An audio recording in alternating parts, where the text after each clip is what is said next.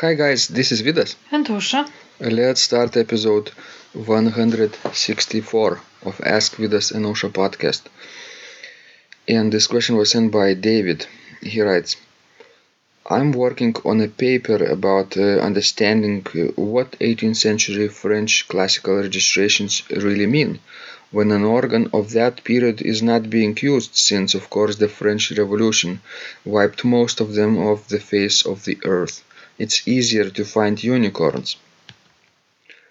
So it's a f- fascinating question, right, Ausra? It is. But I can think that it still would be harder to find a unicorn. Yeah, we should ask David if he found any unicorns.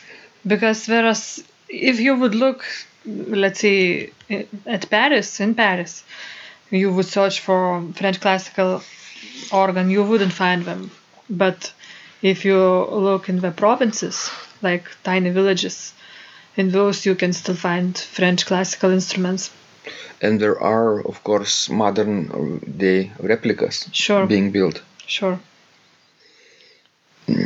Great. Um, the basis for understanding 18th century French classical um, uh, organ registrations probably uh, relies not only Uh, on the organs but also on the registration suggestions by the composers too. Yes, and I think actually, if you know you have little experience, I think it's easier to register French classical pieces of, of organ music comparing to, let's say, German. What do you mean? Well, because as you told earlier, composers indicates what we want from the piece, how it should be played and registered. And you know, French have just very well systematized. So people who don't understand uh, the system probably don't read French. Yes. I mean, if if you know what plein jeu or grand jeu is, then you should be able to register, you know, pieces of Do you think music. that um, a lot of people understand uh, the terms plein jeu, grandeur? Maybe sh- we should uh, explain a little bit. so with this, let's tell us what the plein jeu or remind us what the flanger and grand jeu is and what is the different Um, difference between them. in general terms, plein jeu is the sound that reminds of the organoplenum sound, except with some difference maybe from the German. Uh, but it, it has, uh, I think, uh, principles, right, of, of uh, many pitch levels, and it has um the mixtures together, right? Yes. and if, if it if it has a term grand plein jeu then you add 16 foot bourdon in the manuals too and very often you would need cantus firmus in the in the pedals then you would need I believe uh, trumpet 8 maybe with together coupled uh, with the flute 8 or if you have um, clairon 4 you could add to reinforce the sound of the pedals. But no 16 foot in the pedals. Well, and what about grand jeu?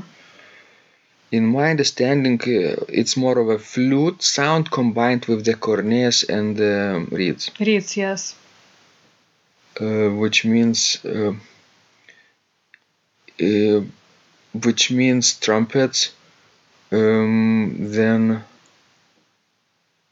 then cornet either real cornet f- with five ranks flute based on flute sounds 8 4 uh, fifth uh, 2 and a third right? Or you can uh, uh, select those five flute sounds from it, uh, the manual and add them to the general plein jeu sound right?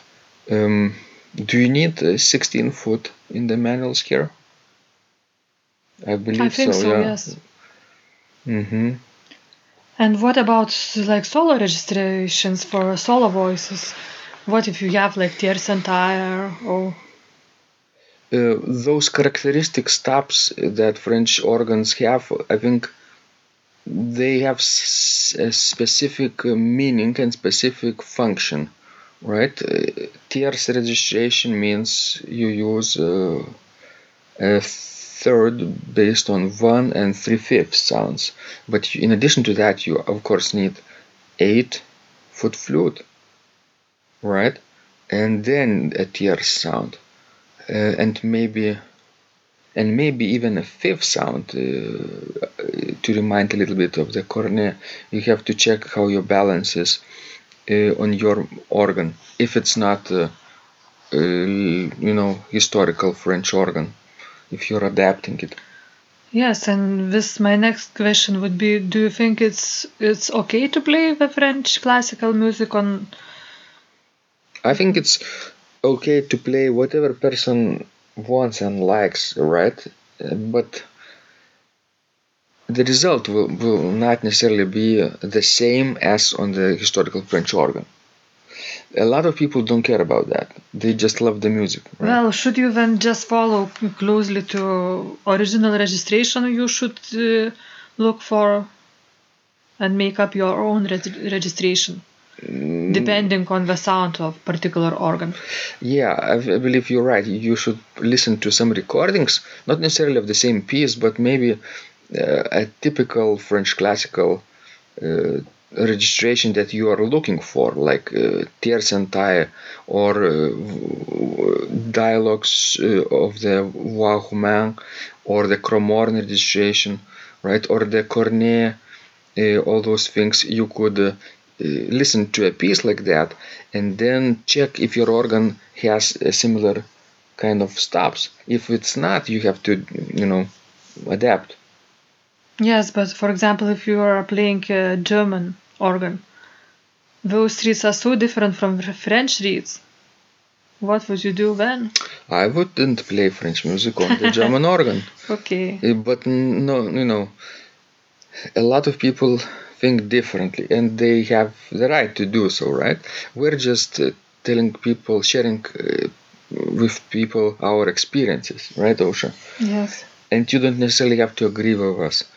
Mm, and I believe people who oppose to that, uh, their opinion might change if they try out a lot of historical organs: Yes. Uh, French, German, Italian, Dutch, uh, Spanish, Portuguese, right? And all those areas have different styles and uh, different types of music. Yes. And what is your favorite Fl- French classical composer? Oh, a tricky question. Um, I have my favorite. let's see. Does it start with the letter called G? Yes. De How Grin- do you know? de Yes, Grigny? Nicolas de Grigny. Yes, that's my favorite. Nicolas de Grigny was um, very polyphonically uh, oriented composer because a lot of French composers like Couperin not necessarily wrote polyphon- polyphonically advanced music. They wrote a lot of harmonically advanced uh, pieces. And their ha- har- harmony system is basically a pioneer system that of the system that we use today. It's based on the Rameau treatise, right? Yes.